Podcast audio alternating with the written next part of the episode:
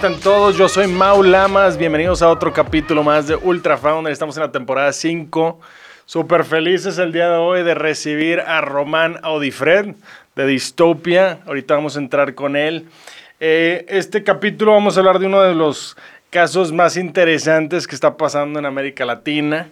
Eh, para que se den una idea, así como intro, la primera entrega registrada a domicilio fue una pizza en Italia en 1889, requerida por el rey Humberto y su reina en el Palacio de Nápoles.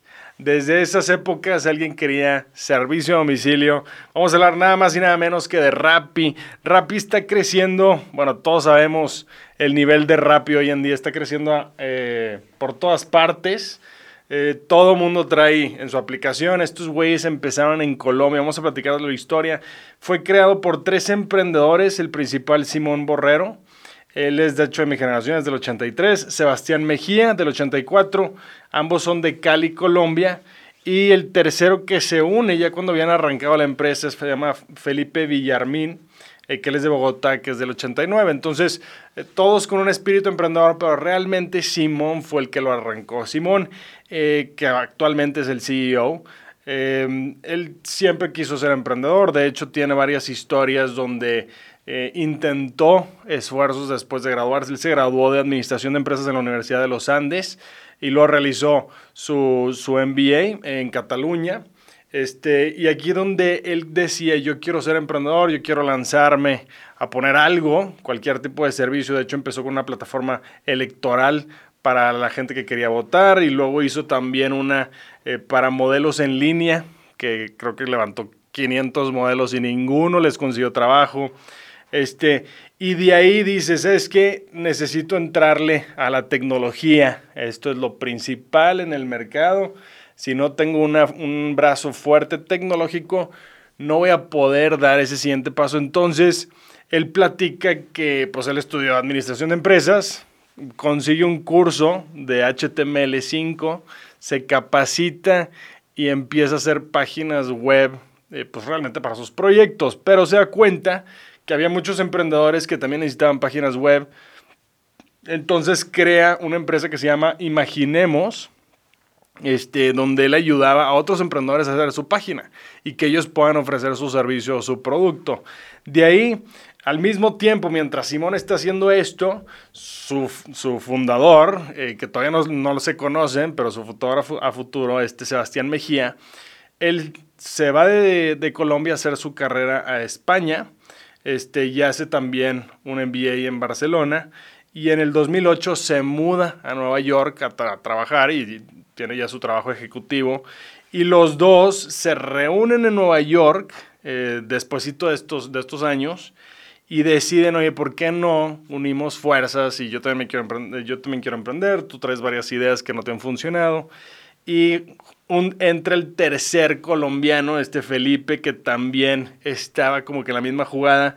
Y dicen, ¿por qué no hacemos eh, una plataforma de venta online, una plataforma muchísimo más amigable que las demás. Entonces, estos güeyes realmente inventaron lo que era el gráfico de un mall donde tú agarrabas un producto y lo podías arrastrar a la canasta, ¿no? Antes de eso eran pues, puras listas y puros catálogos.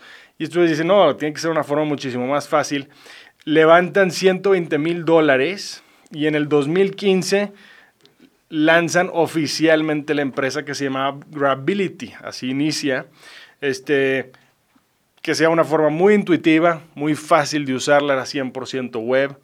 Y de ahí dice, ¿sabes qué? Necesitamos que la misma gente, esta también es una de las claves de rápido el crecimiento, que la misma gente nos diga qué es lo que quieren comprar. Entonces lo principal que venía en el portal web era una caja de qué se te antoja, ¿verdad? Entonces ellos tenían un catálogo de ciertos restaurantes y ciertas cosas, pero la gente empezaba a poner, oye, yo necesito unas medicinas, yo necesito unos pañales, yo necesito X o Y.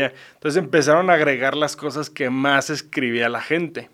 De ahí dicen, ¿sabes qué? ¿Por qué no metemos pues ya una gama abierta desde hamburguesas, todo tipo de mercado, restaurantes, medicinas, etcétera? Y lo principal que, era su problema en esas épocas era el tiempo. Todo el mundo duraba bien poquito porque, no, hombre, si se va a tardar tres días en que me llegue un producto, pues mejor yo voy por él, ¿no? Entonces dice, a ver, tenemos que solucionar esto, tenemos que revolucionar la forma en que se piden las cosas, porque aún hacemos el last, last mile delivery muchísimo más fácil, o sea, podemos meter a gente que, pues, de servicio a domicilio a cuadras alrededor de su casa y oficialmente rebautizan la empresa como Rappi, que viene rápido, ¿verdad? Y de ahí dicen, vamos a darle oportunidad a gente que pueda hacer eh, los last mile deliveries a la hora que quieran, no tienen compromisos, no tienen que cumplir ninguna meta y con eso, con eso le damos valor a la tienda. Entonces, así empiezan los rapitenderos, como se llaman ahorita, puras entregas cortas eh, y logran acumular cada vez más usuarios, más usuarios, más usuarios, más usuarios. De hecho, una de las cosas este, que hacen es levantar capital a través de una incubadora que todo el mundo la conoce que se llama Y Combinator. En el 2016 ingresan como participantes que Y Combinator fundió Airbnb, ya platicamos de Airbnb, y otros como Dropbox, y reciben una serie A de 9 millones de dólares de Andreessen Horowitz, que también ya platicamos de Andreessen, que son los fundadores de Firefox y Mozilla, que son los primeros eh, browsers del pues, de internet, ¿verdad? Este, y para diciembre de ese mismo año, 2016, reciben de Sequoia Capital una serie B eh, por 52 millones de dólares. De aquí empiezan estrategias de todo tipo, desde hasta regalaban donas a la gente que descargaba la aplicación, empiezan a abrir el mercado por toda Colombia, empiezan a buscar nuevos países. Y en el 2018 Dicen, oye, ¿sabes qué? Ya estamos adquiriendo usuarios usuarios usuarios. Tenían 20 millones de usuarios. Entonces abren un módulo nuevo, eh, ahora de banco, con un banco en Colombia para transacciones digitales. Y a partir de ahí se empieza a ver todas las posibilidades que pudiera tener Rappi. Y se les empieza a acercar más inversión, que realmente esto es lo que impulsa Rappi.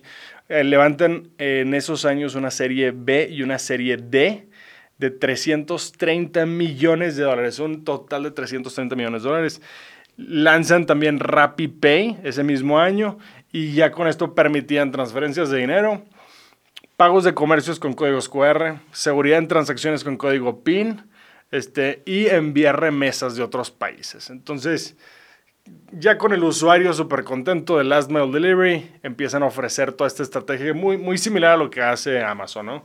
Una de las claves que también se dice ahorita que fue parte del crecimiento tan rápido es que a todos los rapitenderos les ofrecían un crédito eh, fácil sin historial crediticio. Entonces, también se unían más rapitenderos en más ciudades. En abril del 2019 reciben una serie E de SoftBank, que también hablamos de SoftBank, eh, son los que fundieron, eh, que vienen de Tencent, de Alibaba, levantan un billón de dólares. Empresa colombiana levanta un billón de dólares. A partir de aquí es un roller coaster. Eh, lo más importante obviamente era el consumidor final. Cada vez hacen la aplicación más amigable, más fácil, tiene más alcance, todo este tipo de servicios. Eh, y a partir de aquí dicen, oye, ¿sabes qué? ¿Por qué no agregamos un una tercera parte que son las aerolíneas. Entonces se asocian con varias aerolíneas, principalmente en Colombia, y de ahí dicen, oye, pues podemos abrir Rapid Travel, podemos asociar todos los hoteles que queramos, entonces hacen un catálogo de 250 mil hoteles y tú puedes hacer igual que todas estas plataformas digitales para hacer tus vacaciones, puedes hacer ahí tu plan, pagar tus boletos, pagar tu estancia, etcétera. Este, y pues obviamente se empiezan a unir más y más y más. Entonces, otro brazo muy fuerte, aparte del one el Last Mile Delivery, ya tienen la parte del supermercado, ya tienen esta comunicación interna con cualquier tipo de usuario. De ahí, restaurantes, obviamente los restaurantes todos querían estar en esto. Hay un esfuerzo muy fuerte por conseguir a los rapitenderos y los restaurantes que no tienen un servicio a domicilio. Entonces, tú no hagas tu plataforma, únete directo a Rappi, nosotros vamos a dar el servicio, cobramos una comisión. Los supermercados, tiendas de, conveniencia, eh, cualquier tipo de, de restaurante público que quiera entrar al modelo digital, nosotros te damos un plug and play cadenas muy grandes de supermercados, incluyendo Grupo Éxito, que está en Colombia, eh, que son de los grupos más grandes. Y el año pasado, durante la pandemia, Rappi anuncia en un evento, dice, ya tenemos esta cantidad de dinero, ya vimos lo que podemos lograr, nos queremos abrir todavía más, queremos hacer algo que estén haciendo en Asia con WeChat, todas estas aplicaciones que manejan videojuegos, música, ventas en vivo, entonces convertirnos en una super app donde podemos abarcar cualquier abanico y que los usuarios tengan estas aplicaciones que se usan en Asia, donde puedes realmente hacer lo que quieras, desde transferencias hasta dating, todo lo que quieras lo puedes hacer ahí. Levantan una serie F a media pandemia, 300 millones de dólares, y en julio 2021, o sea, hace nada, levantan una serie F de 500 millones de dólares. Hoy la compañía está en más de 200 ciudades, ha logrado conquistar mercados en Argentina, Brasil, Chile, Colombia, México, Costa Rica, Uruguay, Perú y Ecuador. Sigue creciendo, creciendo abismalmente. La empresa ahorita con la última, el último levantamiento de capital que hicieron hace un mes, ya está evaluada en 5 billones de dólares. Es un caso increíble. Vamos a pasar rápido a los quotes de los fundadores. Uno de los quotes de Simón es, los problemas siempre son oportunidades. Siempre estar buscando qué necesitamos hacer para dar más valor. Y número dos, la suerte no va a buscarlo a uno debajo de las cobijas. La suerte está en donde está la magia. Y la magia está saltando de la zona de confort. Es increíble como eso también lo decía Steve Jobs, no, no hay ventas y no hay magia en la oficina, tienes que ir a la calle, tienes que estar con el consumidor, tienes que ver eh, one hand, o sea, ver cuáles son los dolores de cabeza. Esa parte te da todo el insight, ese es mi usuario final, qué es lo que quiere, cómo le gustaría, etcétera, ¿no? Entonces, es un caso increíble. Rappi eh, da mucho orgullo que haya empresas tan, tan, tan grandes en Latinoamérica. Eh, antes de terminar, vamos a dejar para una pregunta del público si alguien tiene... ¿Será muy extenso la competencia con este tipo de aplicaciones? Eh, sí, lo estamos viendo. Realmente aplicaciones así como, como Rappi, este, que están tratando de abarcar, obviamente tienen mucha competencia en cualquier parte, ¿verdad? O sea, desde un Amazon que es un marketplace abierto hasta todo tipo de aplicaciones internas que los mismos comercios tratan de lanzar. Aquí más bien verlo en vez de la competencia, yo creo que estos güeyes ya le pegaron directo, ya saben lo que es adquirir usuarios, ya saben lo que es entrar directamente al consumer base. Entonces ya teniendo esa relación, pues ya puedes empezar a dar estos, que los hemos platicado muchas veces, estos upsales o estos cross-sales. Si, si yo ya te incluyo dentro de tu rap y ahora música, pues ya tienes entonces una suscripción nueva o te, doy video como si fuera Netflix o todas que son estrategias que también está haciendo Amazon. Entonces, eh, yo creo que no hay límite ya realmente con esta, con esta metodología de trabajo y con este capital detrás de la empresa yo creo que vamos a estar viendo a Rappi este, tomar mucha, mucha posesión en los siguientes años.